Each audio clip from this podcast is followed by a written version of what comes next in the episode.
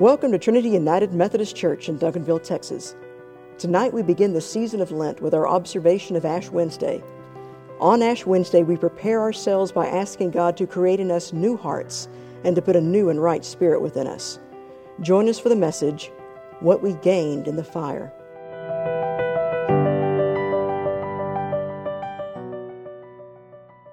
Good evening and welcome to the Ash Wednesday service here at Trinity United Methodist Church in Duncanville, Texas.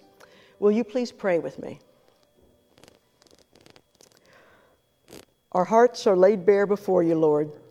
You see us as no one else does.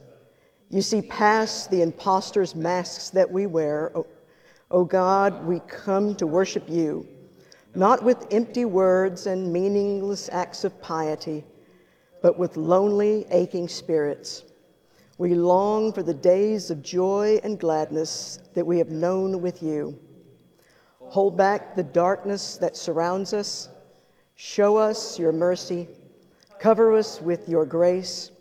We return our whole hearts to you this day as we pray humbly together in the name of Jesus.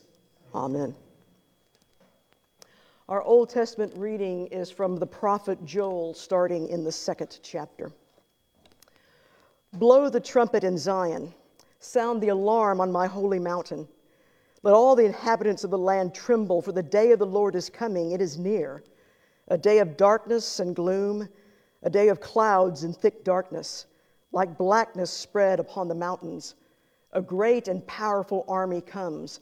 Their like has never been from of old nor will be again after them in ages to come. Fire devours in front of them, and behind them a flame burns. Before them the land is like the Garden of Eden, but after them a desolate wilderness, and nothing escapes them. Yet, even now, says the Lord, return to me with all your heart, with fasting, with weeping, and with mourning.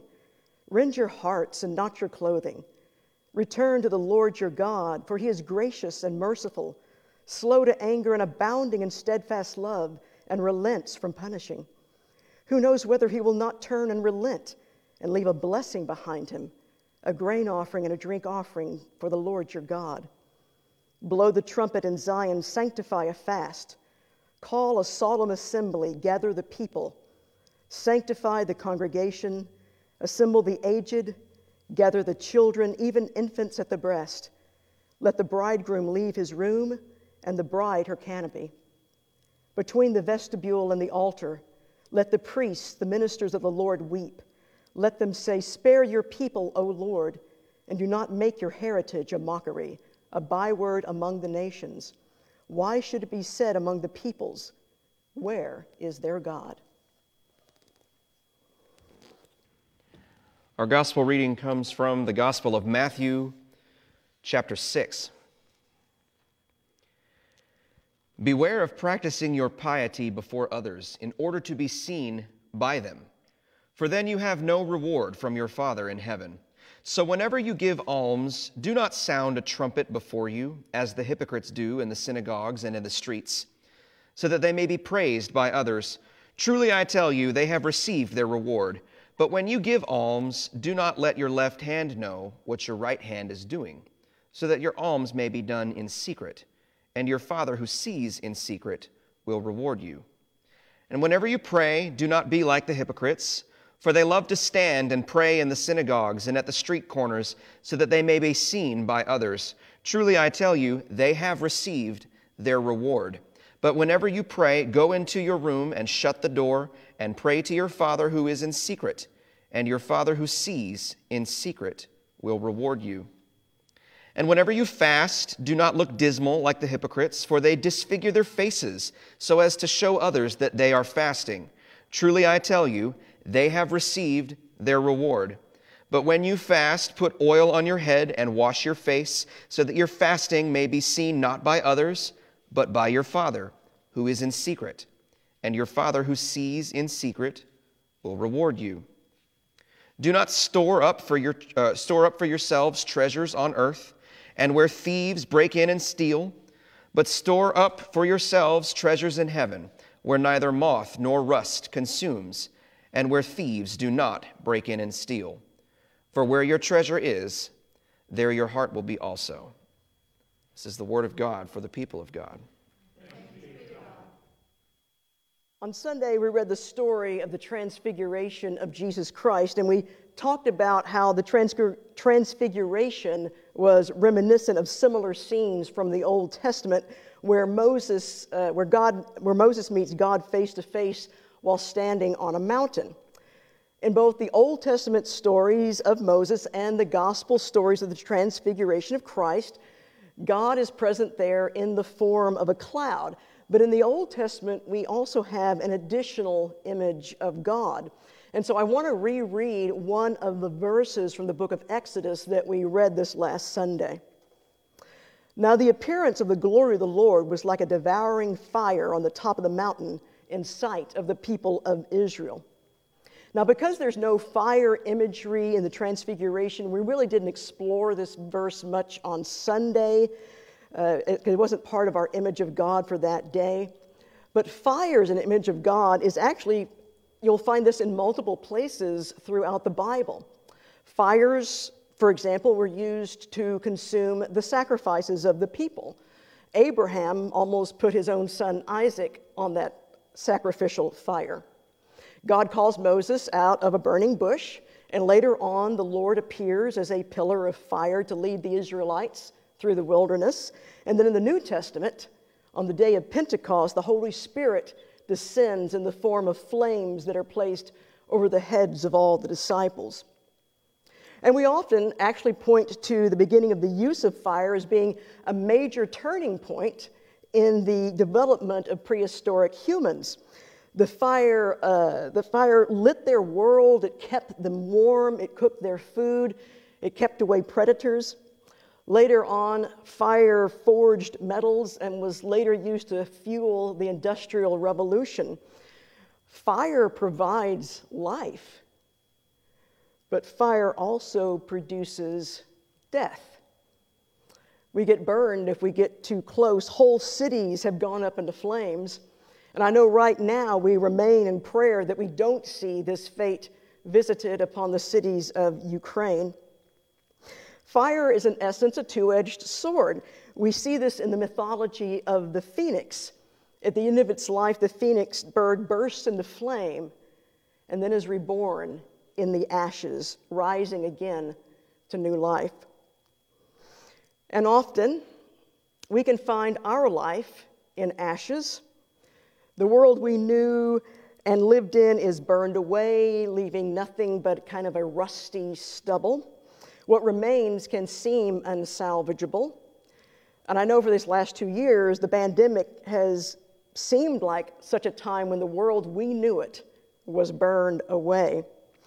But the fact is, most of us will face several of these circumstances several times in our lives. Maybe you'll be one of the very fortunate ones who leads a charmed life, but even then, eventually death is going to get you. In death, we lose everything relationships, possessions, wealth, position, even memory. It all gets swallowed up in death. We are created from the dust of the earth, and to dust we shall return. Now, during Lent, we often speak of giving up something for Lent. We give up chocolate or shopping or technology. I know a lot of people uh, think about uh, doing a fast from social media, which is not a bad idea. In fact, all of these things are good ideas, and I really encourage everyone to take up some sort of Lenten discipline. But perhaps whatever it is that we're giving up doesn't really go far enough. Perhaps, perhaps what we need is not so much to give something up but simply to give up.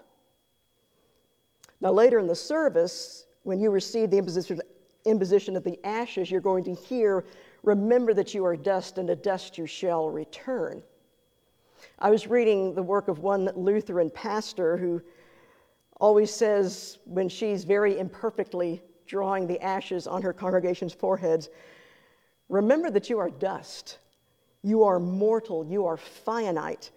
You're going to die someday, and you will leave some things undone. You will leave many things undone. You'll have to let go of this life, let go of your children, let go of your accomplishments, let go of your hopes, and remember that you are dust, and to dust you shall return. So give up. Let go of something that you hold too tightly a dream, a person, a possession. Give up trying to impress people. Give up wearing uncomfortable shoes. Give up worrying about tomorrow. Give things away. Give things away like love, an encouraging word, even life itself. Serve not expecting any, anything in return. Love without expecting a reward. Give up trying to save yourself. When we receive the Ashes, we are acknowledging our mortality and our brokenness and our imperfection, and we're accepting the truth that God is the creator of the universe. God is at both our beginning and at our ending. All that we see and all that we hold dear will eventually pass away in fire and ash. But what we have left is the love and grace of God holding us together. But it's okay. Everything's going to be all right. And creation is going to unfold as it should. And we will lose everything. But we will also gain everything for we will find ourselves held in the arms of God. Amen.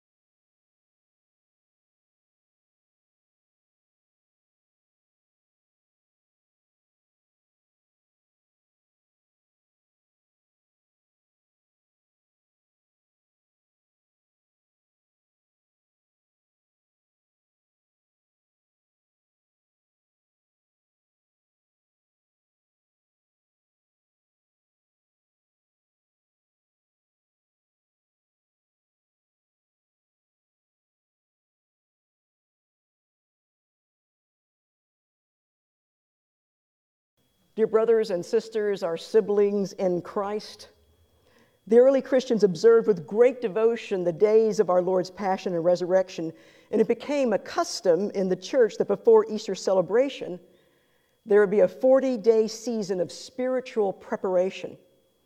During this season, converts to the faith were prepared for holy baptism. It was also a time when persons who had committed serious sins and had separated themselves from the community of faith were reconciled through penitence and forgiveness and restored to participation in the life of the church. In this way, the whole congregation was reminded of the mercy and forgiveness proclaimed in the gospel of Jesus Christ and the need we all have to renew our faith.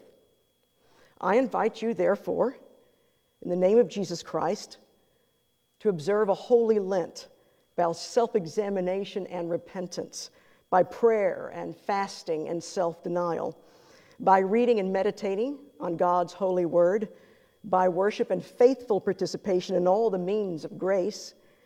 And this evening, I invite you to begin this time of preparation through the receiving of the ashes of the palm branches as an outward and visible sign of God's inward working in your heart and in your soul. Let us pray. Almighty God, you have created us out of the dust of the earth. Grant that these ashes may be to us a sign of our mortality and penitence, so that we may remember that only by your gracious gift that we are given everlasting life through Jesus Christ, our Savior and Lord. Amen. Please join me in our responsive psalm of confession. Have mercy on me, O God, according to your steadfast love. According to your abundant mercy, blot out my transgressions. Wash me thoroughly from my iniquity and cleanse me from my sin. For I know my transgressions, and my sin is ever before me. Against you, you only, have I sinned, and done that which is evil in your sight, so that you are justified in your sentence, and blameless in your judgment. Behold, I was born into iniquity, and I have been sinful since my mother conceived me. Behold, you desire truth in the inward being. Therefore, teach me wisdom in my secret heart. Purge me with hyssop and I shall be clean. Wash me, and I shall be whiter than snow. Make me hear with joy and gladness, gladness. Let the bones which you have broken rejoice. Hide your face from my sins and blot out all my iniquities. Create in me a clean heart, O God, and put a new and right spirit within me. Cast me not away from your presence and take not your Holy Spirit from me. Restore to me the joy of your salvation, and sustain in me a willing spirit. Then I will teach transgressors your ways, and sinners will return to you. Deliver me from death, O God, God of my salvation, and my tongue will sing aloud of your deliverance. O Lord, open my lips, and my mouth shall show forth your praise. For you have no delight in sacrifice. Were I to give a burnt offering, you would not be pleased. The sacrifice acceptable to God is a broken spirit, a broken and contrite heart. O God, you will not despise. God sent the Son into the world not to condemn the world, but that the world through Christ might be saved. Yet even now, says the Lord, return to me with all your heart we ask for mercy and find it waiting before the request is even made. Be assured, therefore, that you are blessed and purified in God's name. In the name of Jesus Christ, you are forgiven. In the name of Jesus Christ, you are forgiven. Glory to God. Amen. And now, with the confidence we have in that forgiveness, let us pray the prayer that our Lord taught us Our Father, who art in heaven, Hallowed be thy name. Thy kingdom come, thy will be done, on earth as it is in heaven. Give us this day our daily bread, and forgive us our trespasses, as we forgive those who trespass against us.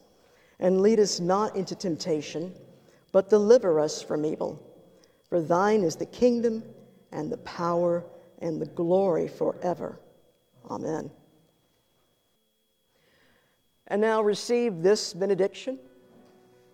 Though we were overwhelmed by sorrow, in Christ we can rejoice.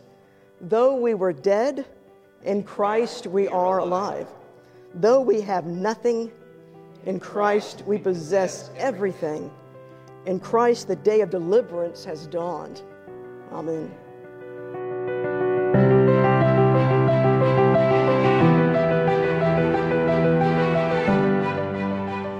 We hope you enjoyed and were blessed by this evening's service. Join us on Sunday mornings here on Facebook Live at 11 a.m. This coming Sunday, we begin a new sermon series, Easter in the First Person. How did the events of Holy Week and Easter look like to those who were there? You'll find recordings of all our services on our podcast, Jane's Most Excellent Church Adventure. Remember, we're now worshiping both in person in our sanctuary as well as online. God bless you in the week ahead, and we'll see you Sunday at Trinity United Methodist Church. Thank you.